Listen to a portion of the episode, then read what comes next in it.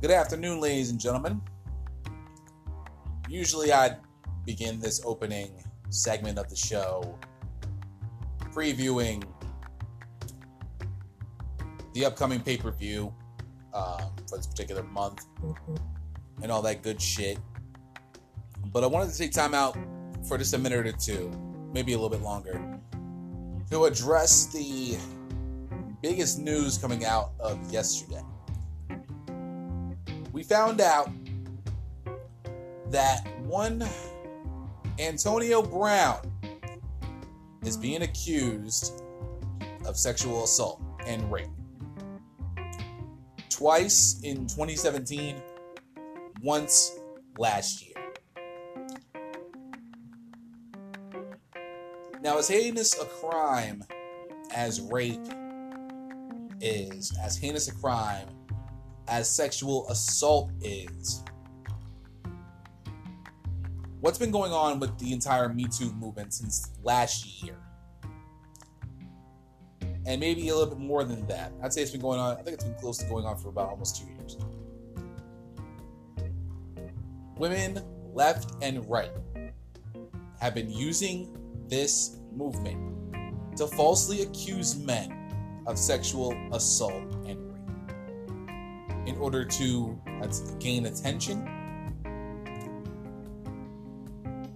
chasing a bag, or simply to validate their sexuality. Making people believe that a man wanted her so bad that he was willing to rape her.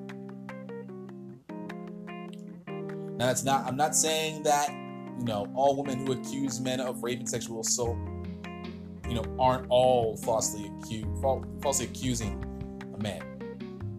If a man, if there's beyond, if there's, you know, a man has been proven beyond a reasonable doubt to have raped a woman, yes, he should be put in prison. But then you have the other side, the dark side of the Me Too movement, who are strictly using this for monetary, um, corporate power, or political gain. As one example being Christine Blasey Ford, who accused now Supreme Court Justice Brett Kavanaugh of sexually assaulting her over three decades ago.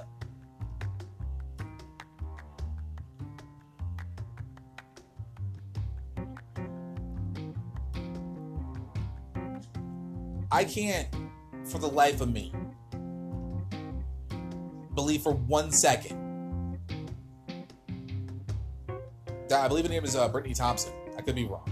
I'm gonna look it up real fast just to make sure I got the name right, because.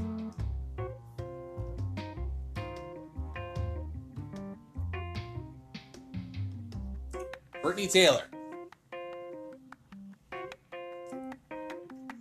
I do not believe for one second that Brittany Taylor was raped and sexually assaulted. I do not believe it for one second. I can't believe it. And I'm not going to explain it on here because this episode is strictly about, you know, making our preview and predictions for Clash of Champions this coming Sunday. But I will be doing something on this. And I'm more than likely going to do it not on the Anchor app, not on Spotify, Apple Podcasts, Google Podcasts, Radio, Castbox, Overcast, Radio Public. No, no, no. I'm going to be doing this on Instagram Live tomorrow. Episode six of Outside the Ropes. We'll be talking about the Antonio Brown situation. Because there's a lot to take in and there's a lot for us to uncover and talk about. But in a time where Antonio Brown, his approval is at the lowest it could possibly be at this very moment. with What's been going on with him and the Oakland Raiders, now being released by the Oakland Raiders, and then not even a half hour later being picked up by the New England Patriots. All of a sudden, this chick, Brittany Taylor, decides to accuse Antonio Brown of rape and sexual assault.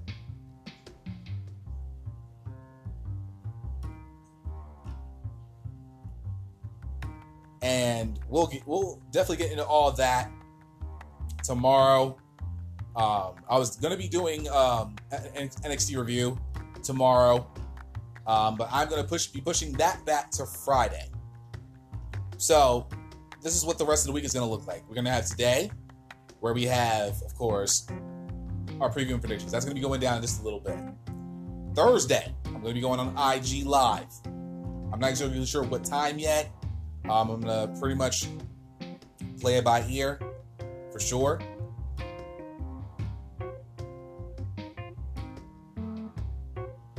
But I will be on Instagram Live tomorrow afternoon to discuss the Antonio Brown case. And I'm going to be going in about around all of this. Friday, you'll be getting your NXT review. NXT UK review will be going down Saturday. If I'm right, um, the Penn State game won't affect me that much because by the time I even get off of work, it will more than likely be over. And I am picking Penn State to beat Pittsburgh and beat the brakes off them handily before we go into our bye week. But this is a matter that needs to be talked about. This is a matter that should be discussed and we have to talk about this. Because, like I said, I bet my next paycheck for sure that there's no way on God's green earth Antonio Brown raped Brittany Taylor. No way, no two ways about it. Not a chance in hell. With the way I, with what I've been reading and the way, you know,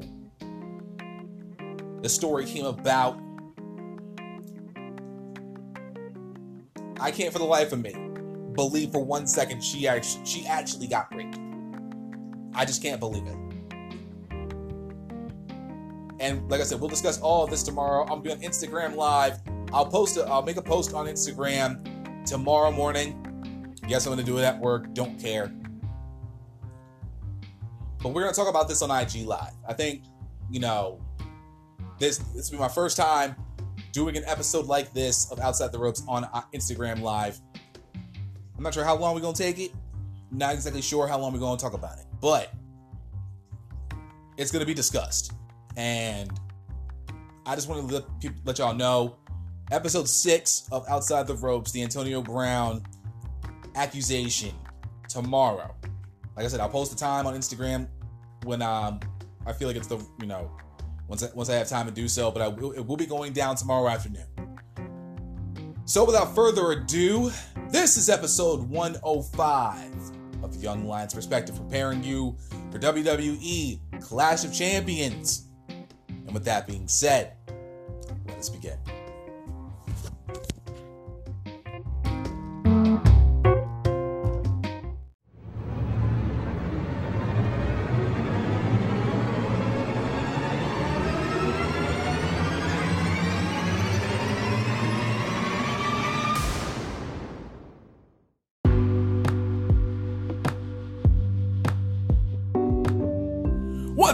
Guys? Zach from the Wrestling Issues Podcast here. Welcome to episode 105 of the Young Lions Perspective. So glad to have you guys here with me today on this lovely Wednesday afternoon, hump day in full effect. And I hope you're enjoying your day, your night, your afternoon, and your evening, wherever you may be, wherever you are in the world. Thank you guys so much for checking out this episode of the podcast. And as always, I greatly and truly appreciate it.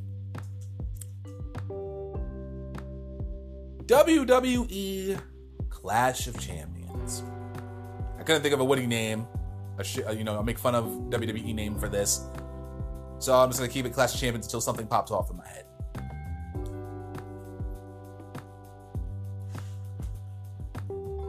The build to this pay per view has been a very interesting one, and not in a good way. In the lead up to this pay per view, we've gotten some good things out of this. One of those things being the return of Sasha Banks to Monday Night Raw, which, for yours truly, definitely gave a thumbs up. Coming off of the double count out between Kofi Kingston and Randy Orton, they've actually surprisingly built this matchup to be even better than I honestly expected. That's being very, very truthful with y'all. I know I try to keep it as honest as possible.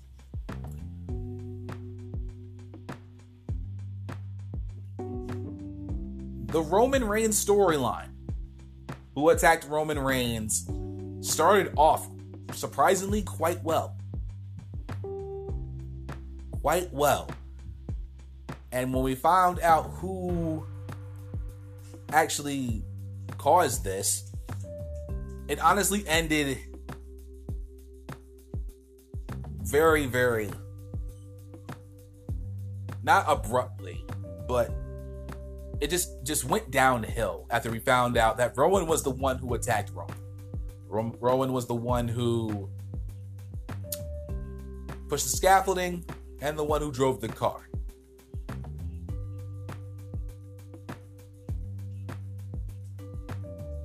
Shinsuke Nakamura in the Miz for the Intercontinental Championship has really honestly haven't hasn't made me invest in this match whatsoever. I have had no interest in either what either man has done. Um, honestly, to be truthfully honest with y'all, I think Nakamura's IC title reign has been shit. A title as prestigious as the Intercontinental Championship should be looked at as the workhorse championship. Nakamura, honestly, really hasn't hasn't been spotlighted as the Intercontinental Champion. After he won the championship, he hasn't really done much. And now all of a sudden, The Miz, who, if I remember correctly, is actually a Raw superstar, is facing Nakamura, a SmackDown superstar, for the Intercontinental Championship because they really haven't built anyone up on SmackDown Live to take him on for the Intercontinental Championship. For a moment, we all thought it was going to be Shinsuke Nakamura versus Mustafa Ali. Especially after him cutting promos like he has been that honestly have been fucking amazing. And all of a sudden they just drop the storyline for reasons we don't even know.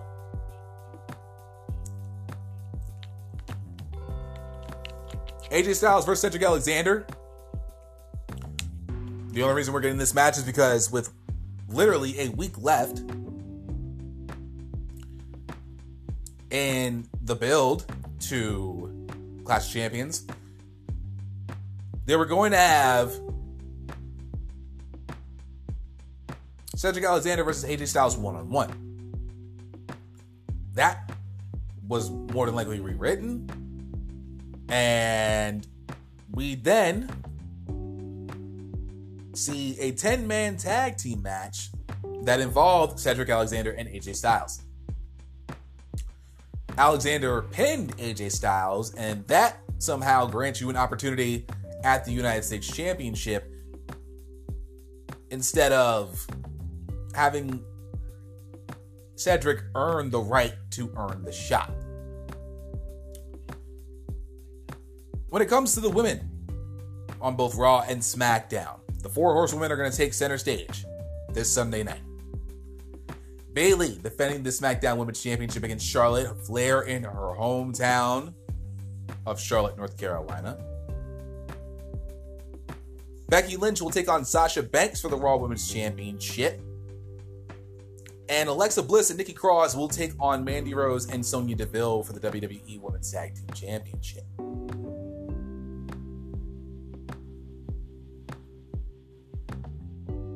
After what we saw last night with Mandy Rose and Nikki Cross, a lot of people, and surprisingly, especially women that I saw on my timeline, were truthfully disgusted at what Mandy Rose had said during her promo, referring to the Be a Star campaign and, you know, them being against anti bullying.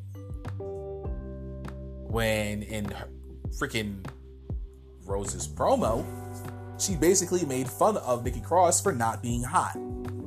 I'm hot, you're not. Look at me. She's a rat.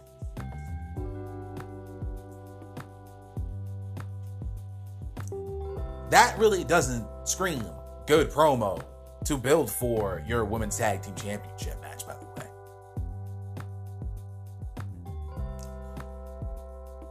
The SmackDown Tag Team Championships is honestly a match we've straight up seen before. I've seen this match more times than I like to admit.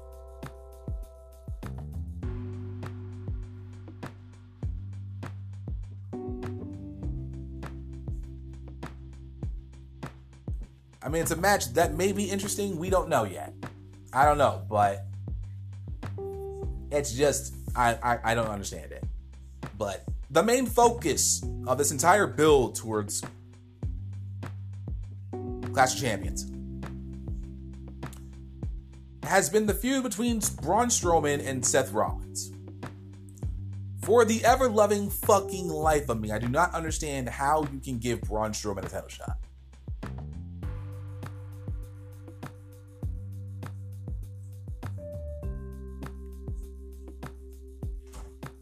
I just don't get it. Seth's being booked to look like a dumbass again.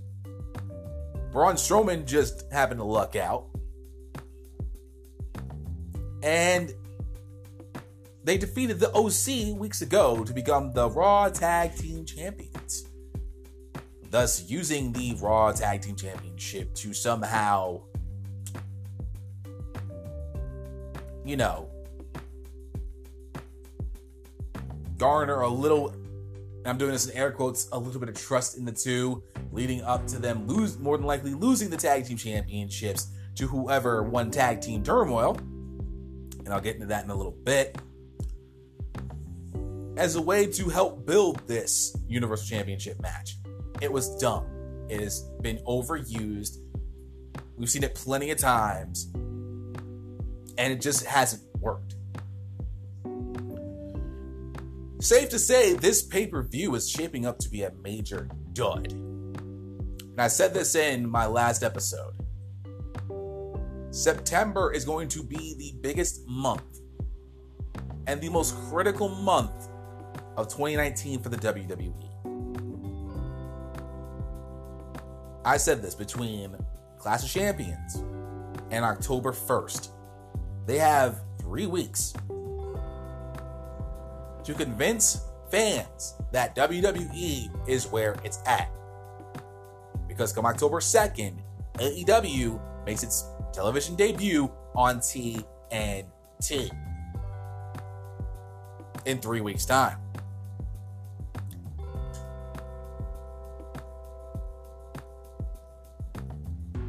This Sunday night is probably the most critical night in the history of the WWE. It is very critical for this company to actually put on a show worthy of me not destroying it from beginning to end. When I do the good, the bad, and the ugly, that was WWE Clash Champions.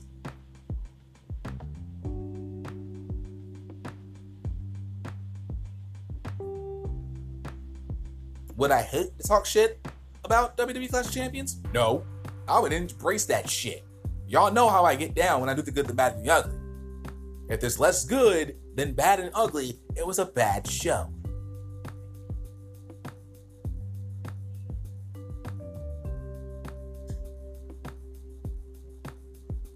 I do not see this show being good.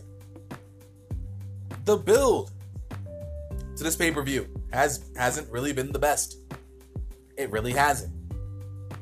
If you see it with a logical mind, you know that this build has been very lackluster. And it's gonna I am concerned that this show is going to be an absolute dud. Will not get fans riled up for the build towards Hell in a Cell. Will not keep fans around going into the post Clash of Champions Raw. And given the fact that Raw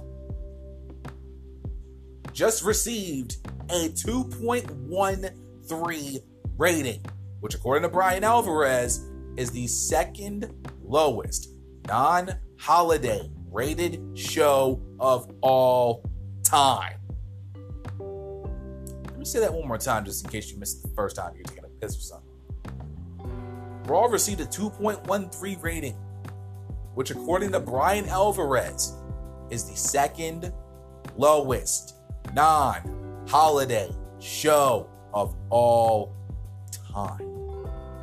The go home show failed. Even in the world's most famous arena, Madison Square Garden. They did not do enough to get you invested in the show.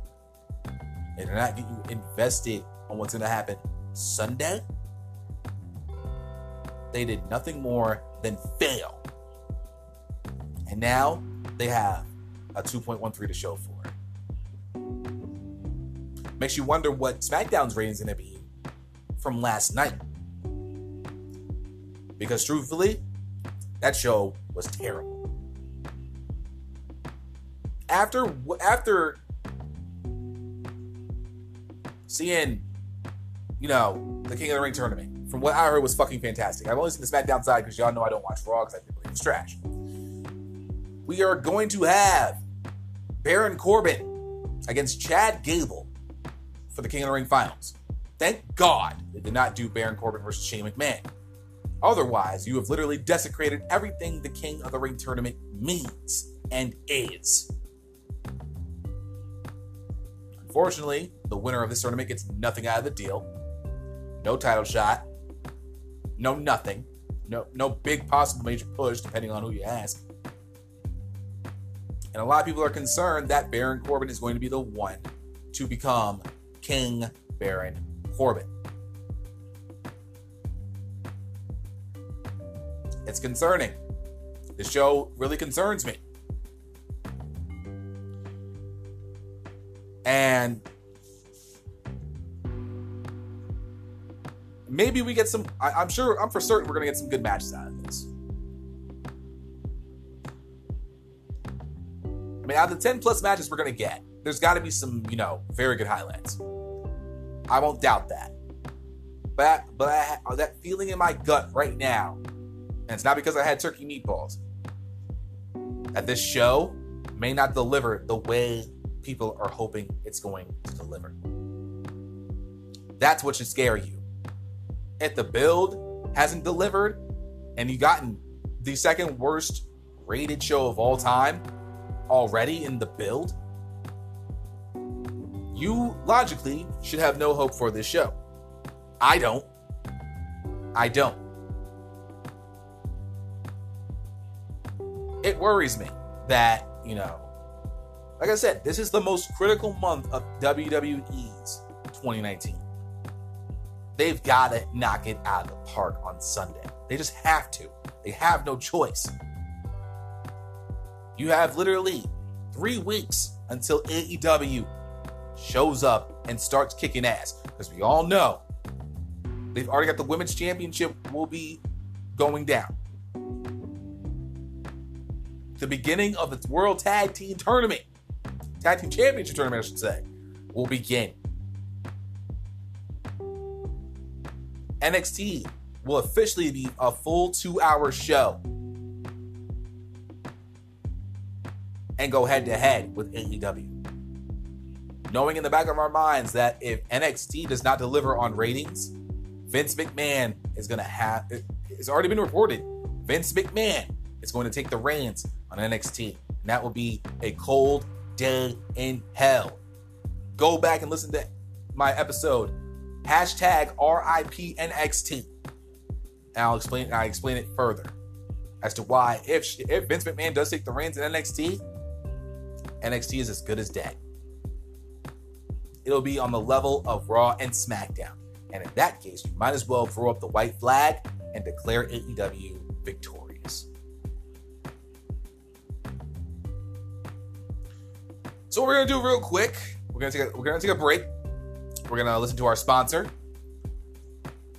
and then we're gonna get right into the predictions for WWE Clash of Champions. Stay tuned.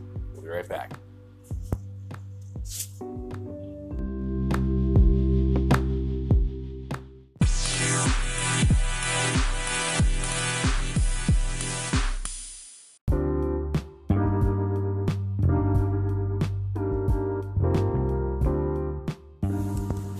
Right, y'all, welcome back to episode 105, The Young Lions Perspective, and let's get down to brass tacks. Enough talking. It's time to make some predictions for WWE Clash Champions. And let's start off. Let's start off with the Women's Tag Team Championship. Alexa Bliss and Nikki Cross defending their Women's Tag Team Championship against a team of Fire and Desire. team of Mandy Rose and Sonya Deville. I hate the women's tag team championship. Oh my god. I hate it with a burning passion. Y'all know how I would have booked this. Alexa Bliss and Nikki Cross would have been nowhere near the tag team championship. They wouldn't even be a tag team at all. In a perfect world, if I were booking this, Nikki Cross would be over in NXT UK working with the ladies. Alexa Bliss would be on her own. Mandy Rose and Sonya Deville would be proper are proper contenders for the tag team championships, no doubt about it. And they would be featured in a bigger position, having a bigger match. If anything, if I were booking this, Asuka and Kairi Sane will be the ones defending the tag team championships against Fire and Desire this weekend. I think that would easily have been a better match than what we're getting this Sunday. The promo that Mandy Rose cut this past Tuesday, last night on SmackDown Live, did not help matters either. Not even close. Not even a little bit. Mandy Rose literally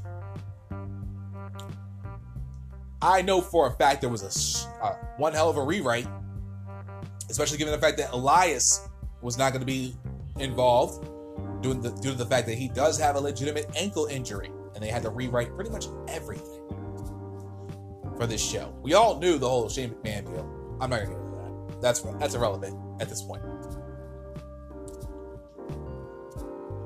But what is is the Women's Tag Team Championship? So who wins? Who honestly wins? There will come a point where Alexa Bliss and Nikki Cross will lose tag team championships. They will lose. I will be very thankful when they lose. And I think they lose it this Sunday. I really think they do. Um, I think Mandy Rose and Sonya Deville can have a good run with these tag team championships. Not picking Rose and Deville to win. I think if you're gonna have Bliss and Cross go at each other, make it sooner rather than later. Have this lead up to a build towards Hell in a Cell and have them go one on one. And if I'm booking it, Cross wins. I think now is a good time than any. Because given the fact that the Women's Tag Team Championship and the entire Women's Tag division is pretty much irrelevant in the eyes of many fans, I think if you gave Rose and Deville a shot to have a run with the titles, they can make it just as good. Because when you honestly look at it and think about it, one of these days, actually, no, I can't even say that anymore because the wild card rule is not going to be in effect. But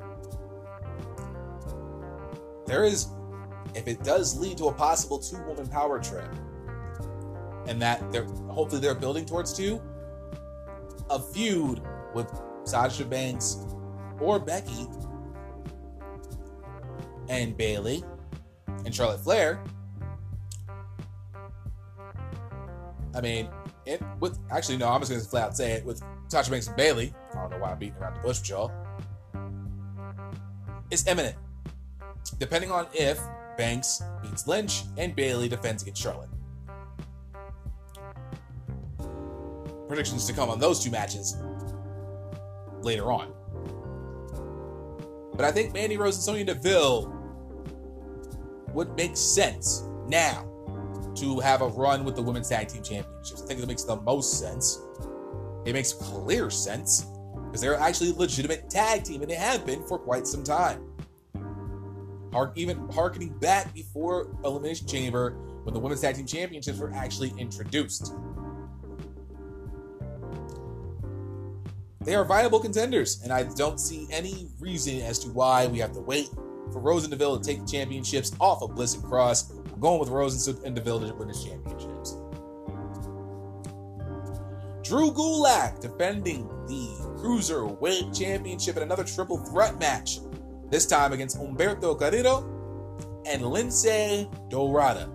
I do not know how this match came about. Um, the only one thing I know about is that Corrido, Carrillo, was going to take on Gulak one on one. And if I remember correctly, if I read something, I think the only reason we're having this match, triple threat match is because Dorado beat Carrillo. That's how they made a triple threat. No one watches 205 Live anyway. And I'm going to talk about that in a second. So that's how we got to where we are. One thing I want to say about the Cruiserweight division and 205 Live is that a lot of people as of late have been wanting 205 Live to go away. It doesn't crack the top, barely cracks the top, barely cracks the top 10 in uh, network viewership during the day, day that it's on. It's barely cracking the top 10, period. I say they can do away with 205 Live and introduce the cruiserweights back onto the main roster. Before the McMahons, namely Vince McMahon, shit all over the division, they were literally touted as the possible future of Monday Night Raw.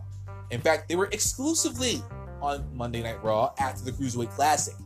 What do they do with the Cruiserweight division? Shit on them. Literally shit all over the division. Honestly, 205 Live should needs to go away, and the cruiserweights need to get back on the main roster. Put them on both shows. Make them unique to the main roster. You don't have to have a cruiserweight championship every single week, but feature your talent, especially on a show like Raw that is three hours every single Monday night. You need some filler. You need a bit of filler. You need a little bit of filler. And what better way to fill time than with solid cruiserweight action? Just gonna put it out there, folks. And I would love to see, you know, guys like Gulak, Kushida, Gargano, Carrillo, like Kanellis, Gentleman Jack Gallagher, Lindsay, Gran Metalik, Rey Mysterio, Finn Balor. Guys like that helping build the cruiserweight re- resurrection of the cruiserweight division. I may talk about that in a later time. But I'm going to go with Drew Gulak to retain. I think Gulak is the hot hand right now in the cruiserweight division. I just think Carrillo and Dorado are just there for filler to have um, the possibility of gunning for the title. But I think Gulak right now is the hot hand in the division. And if you have the hot hand in the division, there's no reason to take the title off Drew Gulak just yet. I really don't think so. Um, guaranteed they're probably gonna put him on the fucking kickoff show again instead of putting him on the main fucking roster. Or should I say, the main fucking card? Hell, put him on the main fucking roster. Because you can't lose when you have a division that has the ability to be fucking resurrected and actually properly featured on Monday and Tuesday nights. I think maybe when Vince McMahon goes to the XFL, the possibility of the cruiserweights on being on the main roster is more likely than with Vince McMahon there right now. But I'm gonna go Drew Gulak to retain his championship at Clash of Champions. The New Day. Xavier Woods and Big E defending the SmackDown Tag Team Championships against the Revival or what I'm to call New Day versus Legacy 2.0.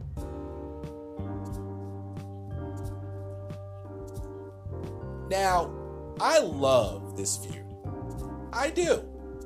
Do I like because this this every time I've seen a New Day revival match, I have not been mad at it whatsoever. What I've been mad at is the way they've been building the tag team division. Oh wait, they haven't. The revival has literally been Orton's lackeys for the better part of about a month and a half. Heels by nature. I get that. But for, for, for some reason, it's just the tag team division has just not even been that featured on Raw and SmackDown at all. At fucking all. We'll get more than that when we talk about the Raw Tag Team Championship. But my fucking god, seriously when you have teams like New Day, Revival, Heavy Machinery, Um, War Raiders. Street Profits, if you're going to be featuring them pretty soon on the main roster. The Usos, when they're not getting DU, catching DUIs in Detroit. The OC. AOP. You have a solid tag team division on your hands. Yet they do nothing with the division. How is that even possible? That you have a division, two divisions that can merge into one, and you could have possibly one, possibly be second best, be the second best tag team division in all of professional wrestling today. One spot behind AEW right now. And by the way, that gap is huge. If WWE ever had the balls to make some fucking changes and make the division from two become one.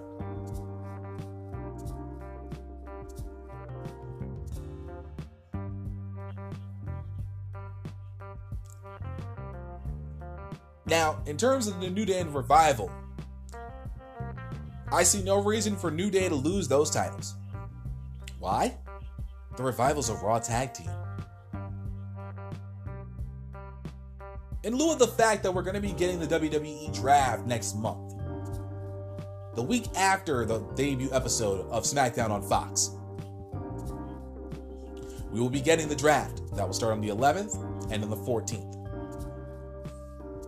I see no reason for the revival to win these tag team championships going into the draft next month. That's just me. Um, I see Big E and Xavier Woods easily winning this matchup. It'll be a good match because these two teams can go in and go hard in the paint. I know this is probably going to be possible highlight of the night, a possible dark horse for match of the night, and a dark horse to be one of my top three matches of the weekend when all is said and done. I hope they make a good match out of this. I hope they can tell a good story, but in the end, New Day retains over the Revival. Let me look here. AJ Styles versus Cedric Alexander, United States Championship on the line. This is a match your boy can get behind. Swear to God. Cedric Alexander had a good run in the King of the Ring tournament. AJ Styles. Y'all know what it is. I think these two can fucking make magic happen it's uh, it's a, maybe it's a good thing that we didn't get Styles versus Alexander one on one on Monday night. I think it was a solid idea for them not to do so, albeit having them involved in a 10 man tag that made no fucking sense. Um, actually, no, they did face each other one on one. They went, I believe, nine minutes, and I believe it ended in a DQ, which prompted the War Raiders to come out to the ring and attack the OC, if I'm not mistaken. So they would did face each other, but it did it ended in a DQ.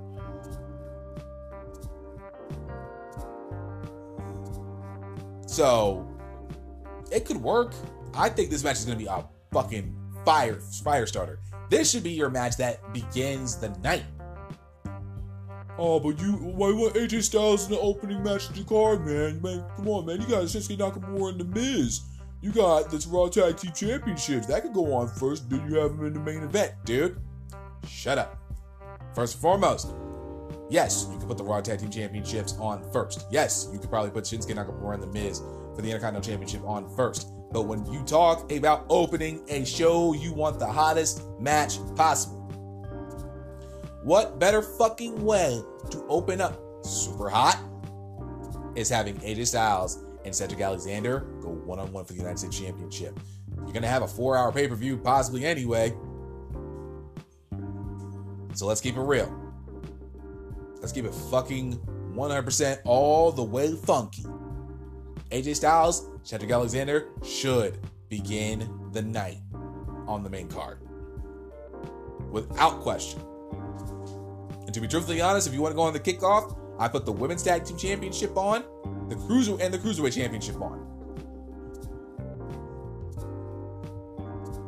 You take two card, you take two matches out of that card already.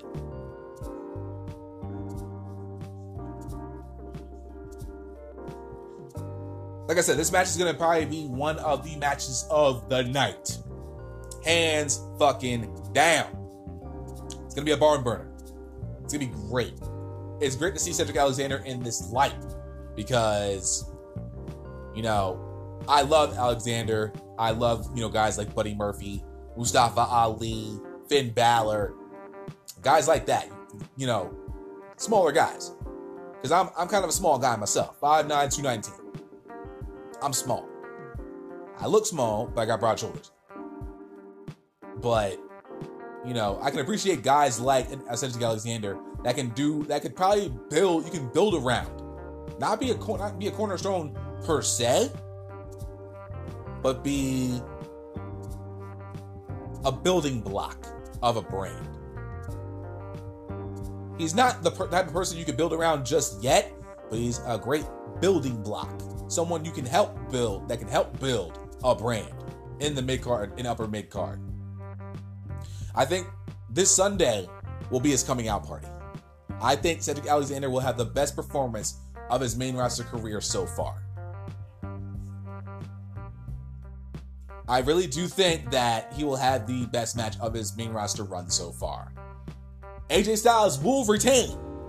I am picking AJ Styles to retain the championship, but this but we will come out of this match singing the praises of Cedric Alexander for the performance he will have against AJ Styles.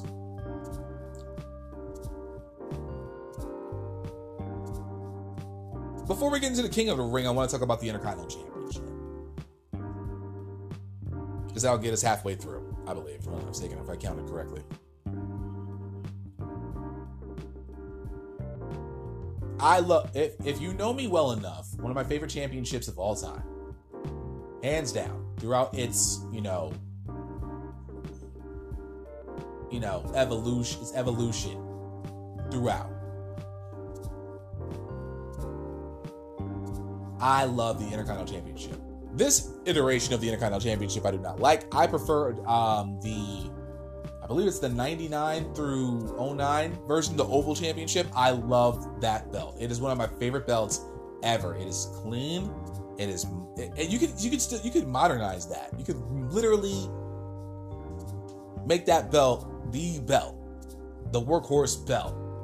When I do universe mode, that oval belt, I I use that instead of the actual Intercontinental Championship belt that they have.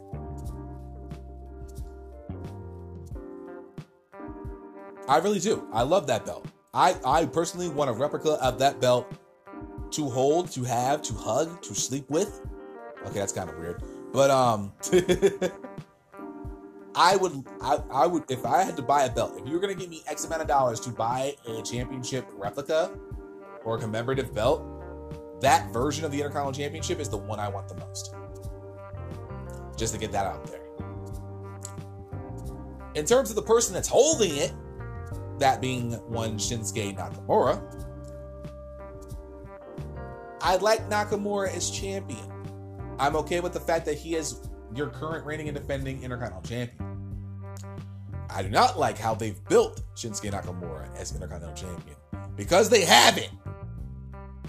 Not even fucking close. They haven't. If you think they have, they haven't.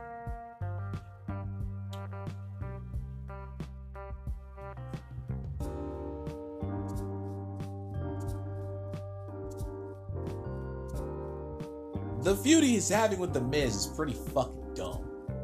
What's even more dumb is, is Sami Zayn being, I guess, the advocate for Shins- for one Shinsuke Nakamura. It doesn't make any fucking sense whatsoever. It doesn't. Shinsuke Nakamura as his own man, if booked correctly, could be one of the hottest acts in WWE today. The fact that he can't speak English that well, well, that causes concern for one Vince McMahon, and that's why he doesn't book him like the way he's supposed to. That man came up to the main roster as a blue chip prospect, a prime grade A prospect coming from NXT. Coming from NXT, heralded as one of the building blocks of that brand. And now He's a mid card champion that isn't really looked at as a mid card champion. To me, he's just a guy who holds an Intercontinental title and hasn't really defended it all that well. The Miz, for no reason at all, has been inserted into this match instead of one Mustafa Ali for reasons I can't understand, comprehend, or even try to think about. This feud blew. There was no re. I, I mean, like, honestly, this feud sucked. This feud was trash. Seriously, if you're booking an Intercontinental Championship match, you had one in Nakamura and Ali. The promos Ali was cutting, he was gunning for Nakamura. All signs had pointed to a Nakamura and Ali match at Clash of Champions for the Intercontinental Championship. And if this match, if that match was the match that we are going to have for the Intercontinental Championship, I would put it, I would literally bet my next paycheck right the fuck now that that would easily, that could easily be match of the weekend worthy. Because I knew that I know for a fact they would have torn the house down in Charlotte, North Carolina. I know that for a fact. Because these two guys are, though Mustafa Ali, hungry. Nakamura has something to prove. With The Miz, it just it it don't it don't go right. It doesn't mesh well. It doesn't mix properly. You know, it's like adding weird a weird vegetable into a a, a stew, a beef stew. You know, you got your pea, you got your peas, you got your carrots, you got potatoes. And all of a sudden, you're just adding some fucking scallions and shit. That's a, I don't know if that's a vegetable. Or some random jalapenos and shit. It don't mesh well. Damn, now I'm kind of hungry. I really want some Dinty Moore. Anyway, but seriously, this I don't know. I, I don't think this match is going to be anything out of the ordinary. I have Nakamura winning this matchup. I I just don't see him losing this belt too early. The Miz doesn't need this belt, and yes, he is one of the best. In, in modern times, he is one. He has been one of the better Intercontinental champions, especially with that feud he had with Dolph Ziggler back a couple of years ago. Um, that was probably one of the greatest Intercontinental feuds I had seen in quite some time. But the Miz just doesn't have that. That as a babyface, it doesn't work for him. It just doesn't work. He is a heel.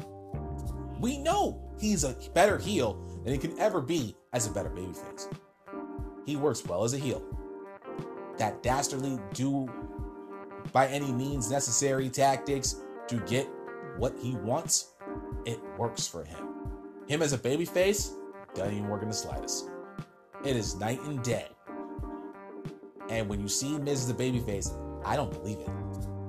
It's not believable to me. Nakamura will handle business on Sunday. He will beat the Miz, and then hopefully, hopefully, we can get Nakamura versus Mustafa Ali. The King of the Ring final. Baron Corbin, everyone's favorite TGI Fridays general manager, versus Chad Gable, the unlikeliest of unlikely men to reach the final of the King of the Ring tournament. One of my favorite tournaments ever. One of my favorite tournaments of all time every time King of the Ring goes down.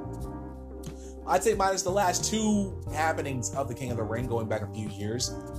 King of the Ring is the shit. King of the Ring actually used to mean something. King of the Ring comes around, came around every June.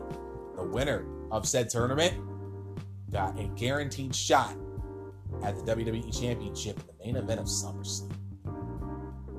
I had a conversation with a guy on Twitter last month and I stated that, you know, it should have never happened.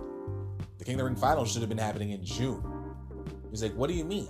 You know, I was like, you have a guaranteed storyline going into SummerSlam for two months.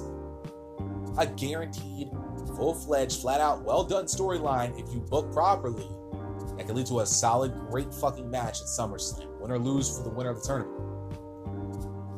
This motherfucker had the audacity to tell me, well, you already have a tailor-made storyline in Brock Lesnar and Seth Rollins.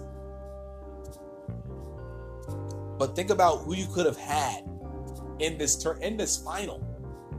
Andrade, Ricochet, Samoa Joe. What would, what it would have been like to see Seth Rollins versus Samoa Joe for the Universal Championship at SummerSlam? What would have been? How dope would have Seth Rollins, that's a Cesaro match, would have been? A Seth Rollins versus Ricochet Universal Championship match. An Andrade Cien Almas versus Kofi Kingston WWE Championship match. That would be quite fucking delicious if you ask me. All those matchups would have made every bit of sense had you built that up. Samoa Joe versus Seth Rollins would be a super logical, easy to book campaign towards SummerSlam. Let Samoa, and you could had Samoa Joe win the tournament. Let Samoa Joe be that ruthless beast. Let that beast come out. Him, him be, him be like Negan. Everybody hated fucking Negan. I love him from Walking Dead. Everybody hated Negan, and when he got murked, everybody was happier than a pig in shit.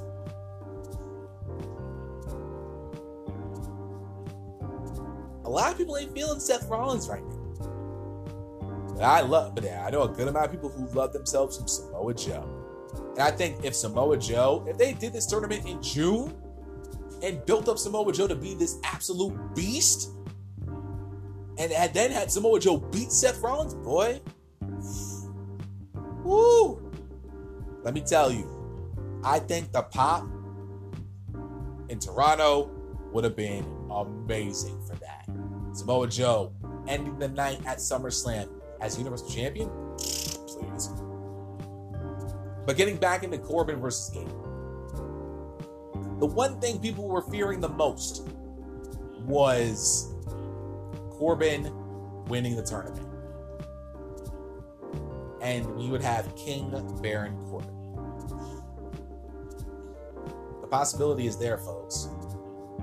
I hate every bit of that thought. I hate it. I don't like the thought of possibly seeing Baron Corbin as king of the ring. It doesn't. Ugh. Ugh. Ugh. But Chad Gable, going through what he's gone through, the unlike, like I said, the unlikeliest of unlikely men to make it to the finals of the King of the Ring tournament. If you had, if there were, if Vegas had booked odds on this match, guarantee he would be the biggest underdog of them all. 500 to 1 type shit. Know what I mean? Now, you can make the case for either guy to win. You can. Now, those of y'all who listen to this on a regular basis, y'all know I used to like Baron Corbin. I used to love some Baron Corbin coming out of NXT. He was just a good heel. I think he was just miscast, not as well booked. He could have been an absolute beast. He's not Universal Championship material, not World Championship material, but he could have been a solid upper mid card guy. Had they built him well enough, yeah, he could fight for a world title. Not even gonna be mad at that. But it was, but a lot of people thought the worst when Corbin won that triple threat match on Monday night, and they realized he is one win away from, from the realization from our realization coming true, and that would be a sad, cold day in hell if Corbin won this tournament.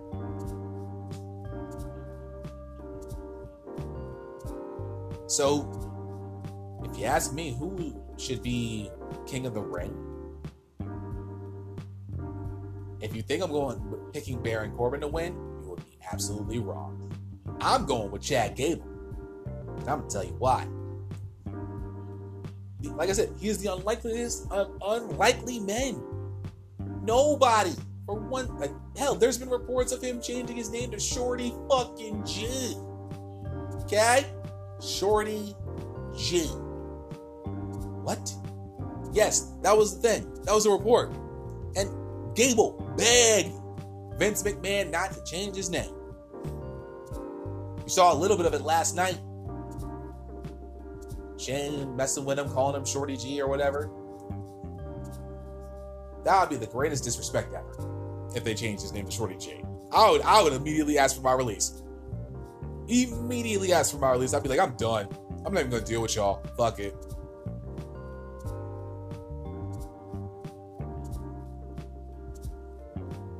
I think Chad Gable benefits more as King of the Ring than Baron Corbin does as King of the Ring. I think this could be, be the beginning of a great push for Chad Gable if they decided to have the balls to make the right decision. Give Gable the win, the victory, the great pop that he would get in Charlotte, of all places, and have him beat Corbin in a huge upset and become and be recognized as King Chad Gable. Has a good ring to it if you think about it. Well, before we get into the main stuff, we have to get through a Roman Reigns portion of the program.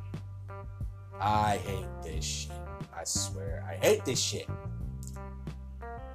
Roman Reigns versus Eric Rowan in a no disqualification.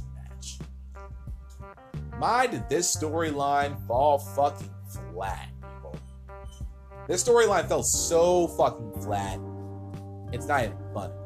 It fell severely flat. I was disgusted that we didn't get Reigns versus Bryan.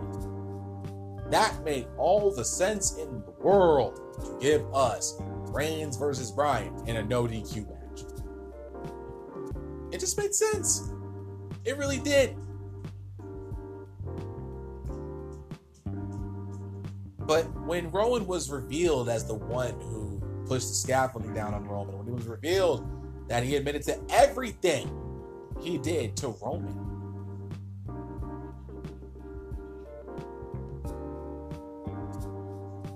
I was I was just flabbergasted. Rowan is not the kind of guy that deserves a push. Rowan is better served in a tag team, and we know it.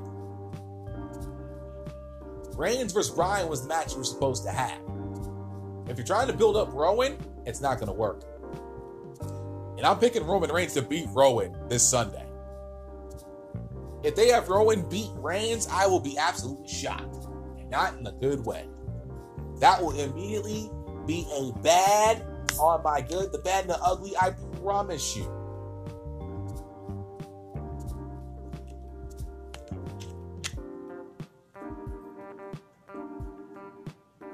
That would be an easy bad for, for that matchup. Reigns beating Rowan ends the storyline properly.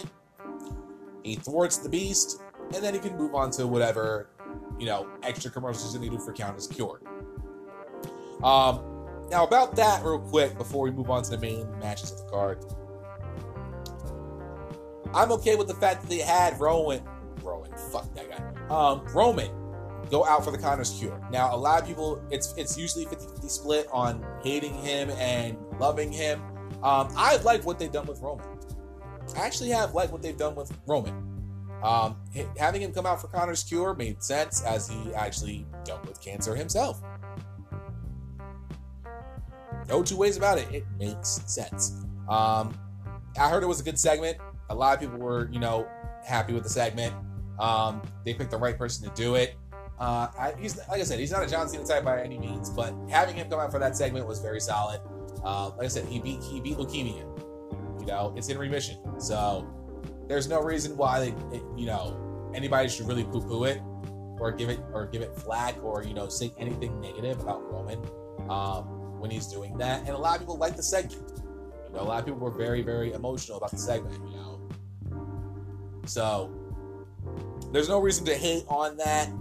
I know a lot of people have said, you know, said, you know, all the users a ploy to make sure Roman didn't get booed. Okay, so it worked. It hit on every single mark. And like I said, Roman beat leukemia again. Now he's still dealing with it, and we talked about that a couple episodes ago uh, when we were talking about some news. But hey, you know, good, good on, good on, you know, WWE to make the right call with Roman. Reigns beats Rowan it should be a decent disqual- no disqualification match. I, I'll be on my phone for majority of it, or just checking out stuff for the good, the bad, and the ugly, making notes or whatever. Bayley versus Charlotte Flair for the SmackDown Women's Championship. Time to talk about the ladies for a little bit. This is the the, the Bayley Becky versus Sasha is the easy choice. Now leave that next. I'll leave in with that next up. Bayley Charlotte Flair. When I think about this matchup, I knew for a fact it was inevitable. I did. Because after Ember, we all had an I had an inkling it was gonna be Charlotte. It just made sense. And leave and you know, and all the riffraff about SummerSlam, I still think, you know, Io Shirai Candice LeRae was the best women's match that weekend, without question. Um, and you can fight me on that all day long. Charlotte Trish Stratus did not live up to the billing they gave, considering the fact that they only had two fucking weeks of build.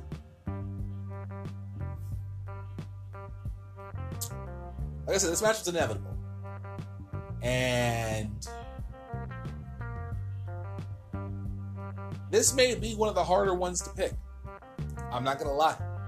As you can see, as you've been listening the past close to 40 minutes, I've kind of made it easy on myself to pick certain people, pick these, pick these, no, for legitimate reasons. But this is the toughest one out of all these matches, surprisingly, to pick. On one hand, you have Bayley, who just recently won the championship, and beating Ember Moon at SummerSlam to retain the championship. As we go into Charlotte, North Carolina, Charlotte's backyard, and Charlotte gunning to become a 10 time women's champion. You have a case for both. You really do have a case for both of these women. The obvious choice would be Charlotte. You know, like I said, hometown favorite, glorified home game. Crowd's gonna be behind Charlotte. But I think if you're gonna have Bayley win this matchup and turn into the supposed quote unquote heel that you've been so supposedly booking her as, quote unquote, you gotta have Bayley win here.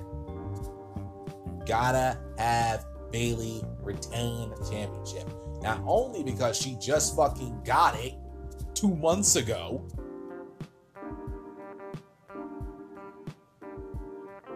but you gotta make this a proper heel ceremony. What I mean by that is have Bayley cheat, either cheat to win or cheat her way out of being beaten by Charlotte Flair. That's right.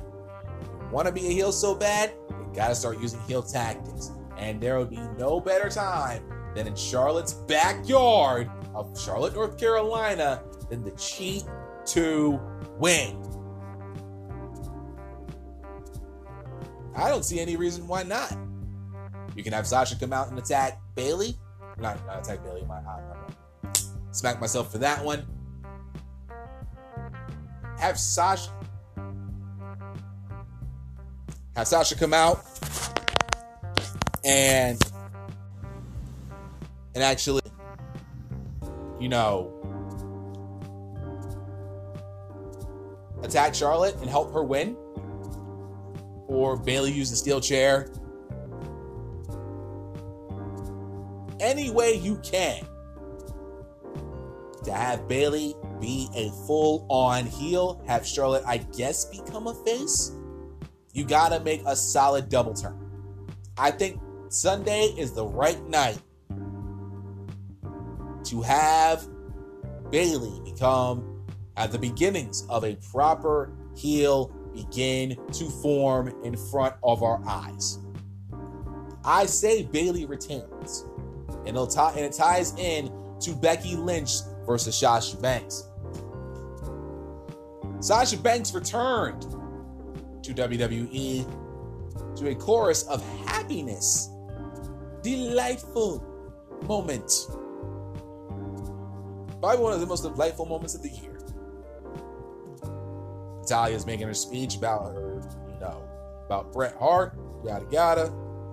Sasha comes out, Crowd's going bananas. She attacks Natalya. Becky comes out for the save, gets destroyed with, with multiple chair shots by Sasha. Now, what they've done with Sasha is the same thing they've done with Bayley. They haven't really established her as a heel. And we all know, if you've been following Sasha Banks throughout her entire career, Sasha Banks can be one ratchet ass bitch. We weren't chanting Sasha's ratchet for nothing. Okay? I need to see full ratchet Sasha. We've never seen it on the main roster. We've seen it in NXT. We've seen Ratchet Sasha. And when Ratchet Sasha comes out, she is one of the best heels in the fucking business. Point blank, period, hands fucking down. I have Sasha Banks beating Becky Lynch for the Raw Women's Championship this Sunday. You don't come back after SummerSlam to lose. Understand that everything that led to SummerSlam, Sasha Banks had no reason to be a part of. And that's fine. You know, a lot of people were wondering why did Sasha Banks take her ball and go home. She was frustrated. Wouldn't you? Knowing that you were supposed to be given a long title run with the Women's Tag Team Championship, and then all of a sudden, seven weeks later, you lose it to the Iconics in a fatal four way tag team match? That should have never happened in the first fucking place. Let's be real with ourselves, people. You don't have a return the night after SummerSlam to just lose. Sasha Banks must win. Why? Same reason for Bayley. You need to establish her as a true fucking heel. Which then leads to what I spoke about earlier, or what I alluded to earlier with the Women's Tag Team Championships. That two woman power trip. Remember when Austin and Triple H with a two man power trip? If you don't, go back. It was a it was probably one of the one uh, up until Triple H got injured. Probably one of the best storylines going in WWE at that time. I believe Austin was the WWE WWF champion. Triple H was the Intercontinental champion, and they both held the tag team championships at the same time.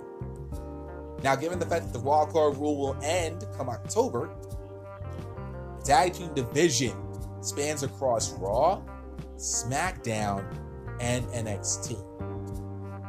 That's your loophole.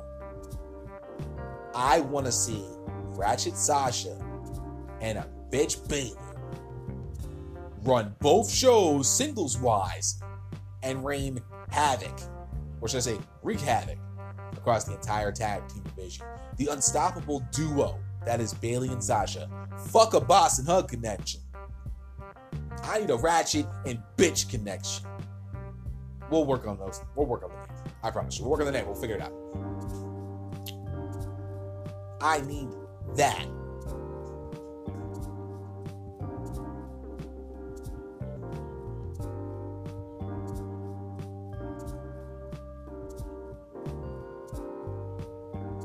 I'm telling you. What I book here is solid fucking genius.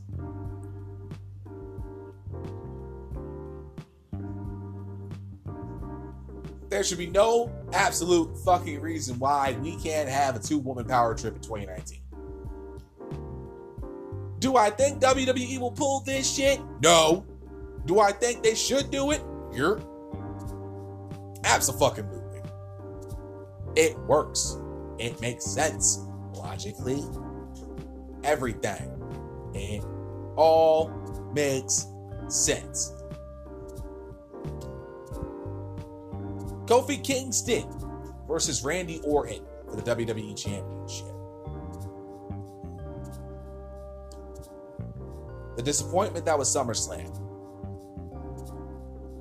The disappointment that was SummerSlam, the double countout.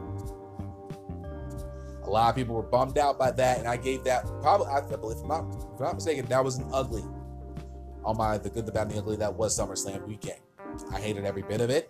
I think it was the wrong call. I think in a big four pay per view, you should have had Randy Orton win the championship. There is no other fucking reason on the planet to have Orton not win the championship. Orton is my choice. I think this match will be fire, but you gotta give Orton the title, especially you're going into SmackDown on Fox this October, three weeks from tom- actually from Friday. You have to have your best. And I know for a fact that I've been reading and hearing Randy Orton is a definite choice to be on SmackDown. Randy Orton must beat Kofi. That's not to say I haven't liked Kofi's title reign. I actually have. I've this title reign. But right now, you gotta know when its course ends. Kofi had his moment at WrestleMania.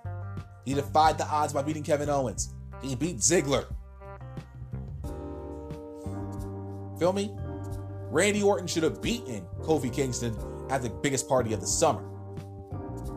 Rematch of Clash Champions, and then we go into October with Orton as champion. But if you're gonna go to SmackDown on Fox 5, which is the affiliate in my area,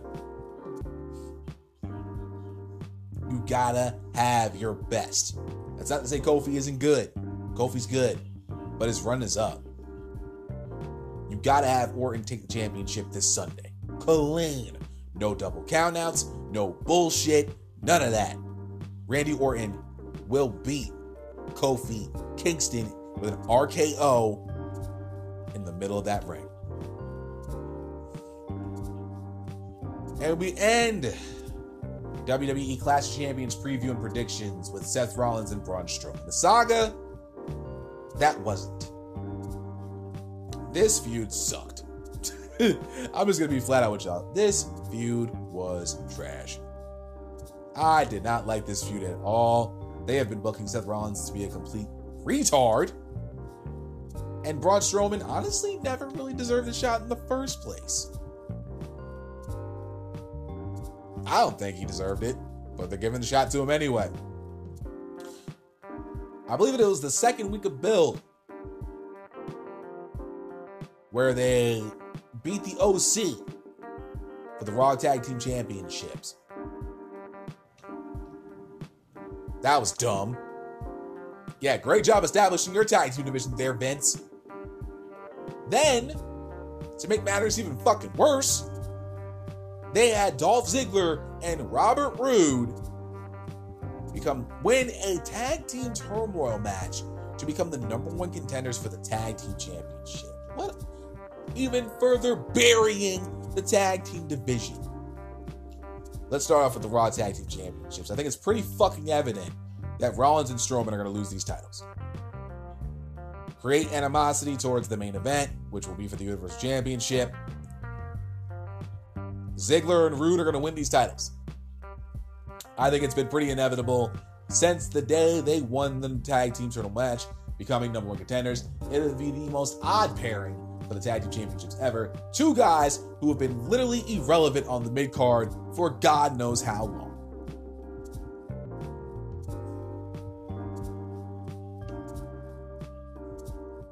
It'll probably start off the night. It'll be a, it'll be decent, but Ziggler and Roode are going to win these championships. And then we're going to make even more of a mockery of the tag team division when they do, because they already have called this team Rudolph. Spelling the names of Roode and Dolph Ziggler.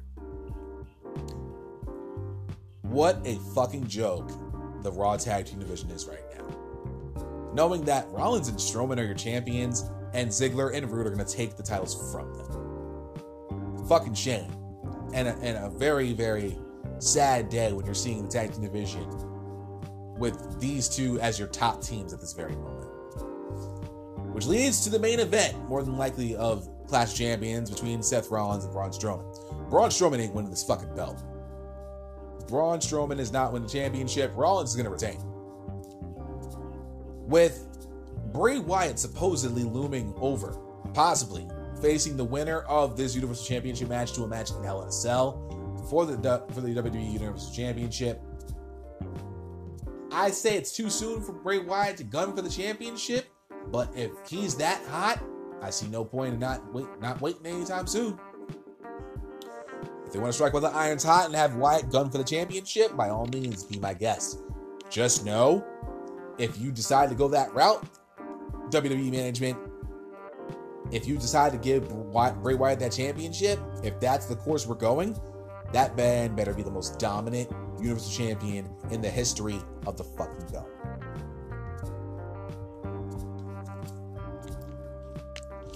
Seth Rollins losing would become would be even more hilarious than it already is. This match is already hilarious in itself. I think it'll be a decent match. But in the end, Rollins comes out at least holding one belt and walking out of Charlotte as your WWE Universal Champion. ladies and gentlemen, that is my WWE Clash of Champions preview and predictions. We're going to take a little short break. And by short, y'all know how short I mean. We're going to take a little 10 second break to get y'all catch your breath. And we're going to close it out properly and get you prepared for tomorrow's episode of Outside the Ropes on Instagram Live. We'll be right back.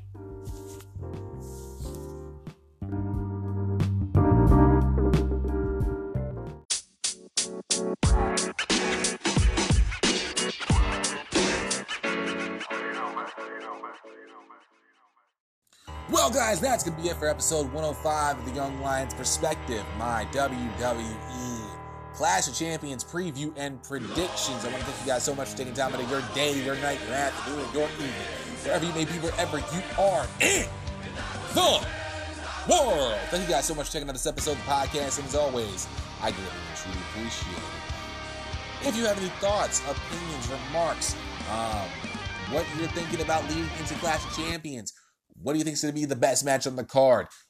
Did you think the build was good? Did you think the build sucked? What matches are you looking forward to? Do you think, you know, you can pick predictions better than I can? Prove it. You know you want to. Hit me up with a voice message at anchor.fm slash young lions perspective. Hit me up with a voice message, man. Whatever you want to talk about. You know, like I said, anything related to Clash of Champions or just professional wrestling in general. If you have any questions, anything like that, man, hit me up with a voice message. Like I said, anchor.fm slash Young Lions Perspective. And if I like your message enough, it will be featured on a future episode of the YLP podcast. Do not hesitate to tell a friend to tell a friend about the Young Lions Perspective. Share this episode across all your social media Instagram, Facebook, Twitter. Y'all know the deal. Like I said, share this episode and let the people know that the Young Lions Perspective is your alternative for professional wrestling podcast and that we are here to stay. Now, if you do not have the Anchor app and you still want to listen to this episode of the podcast, all the other 104 episodes of the Young Lions Perspective, including four episodes of the Secret Files podcast and soon to be six episodes of Outside the Ropes, including my interview with Instagod's author, Sonny Arvado, and my picks for every division winner, every wild card, every playoff pick, and my eventual Super Bowl 54 champion. You can check all those episodes out with the YLP podcast. But if you don't have the Anchor app, I got y'all. Relax. You can find this episode and all the other episodes of the, of the podcast itself across several different platforms, and that includes Apple Podcasts, Google Podcasts, Stitcher Radio, Castbox FM, Overcast, Radio Public, and of course that good old Spotify. Fam! Search for the Young Lions Perspective across all these different platforms. You should have no problem finding it whatsoever ever if you want to stay up to date with everything that's going on with the podcast itself. Do not hesitate to follow me on Twitter at Suede Senator WWI. That's S U E D E S C N A T O R, capital W, capital W, capital I. I do live tweeting for SmackDown Live because y'all know Raw is trash. NXT, NXT UK, every takeover for NXT and NXT UK, AEW, every live WWE pay per view. And if I have nothing else better to do at 2 a.m. in the morning and New Japan is about to go down, because I know we are on the destruction tour when they end in Kobe for their big show this month, I will be doing live tweeting for New Japan Pro Wrestling as well. Also, follow me on the mothership, the home base. That is everything YLP. Follow me on Instagram at young underscore lions underscore perspective. Follow me on both of those platforms to stay up to date with everything that goes on with the YLP podcast. So, like I said in the beginning, episode six, Outside the Ropes, we will be talking about the accusation of sexual assault by former trainer Britney Taylor on Antonio Brown. This is a very hot issue. I'm going to look over some articles tonight to get myself prepared. I'm going to be, for the first time ever, doing a full on episode of Outside the Ropes on my Instagram live. So if you're not following me right now on Instagram, follow me, like I said, at young underscore lions underscore perspective. Until tomorrow, guys, for episode six of Outside the Ropes. Enjoy the rest of your night. I will be live tweeting tonight for NXT. Y'all know the deal, the last full episode of NXT ever on the WWE network. It's going to be a very good night regardless. Until tomorrow, guys, see you.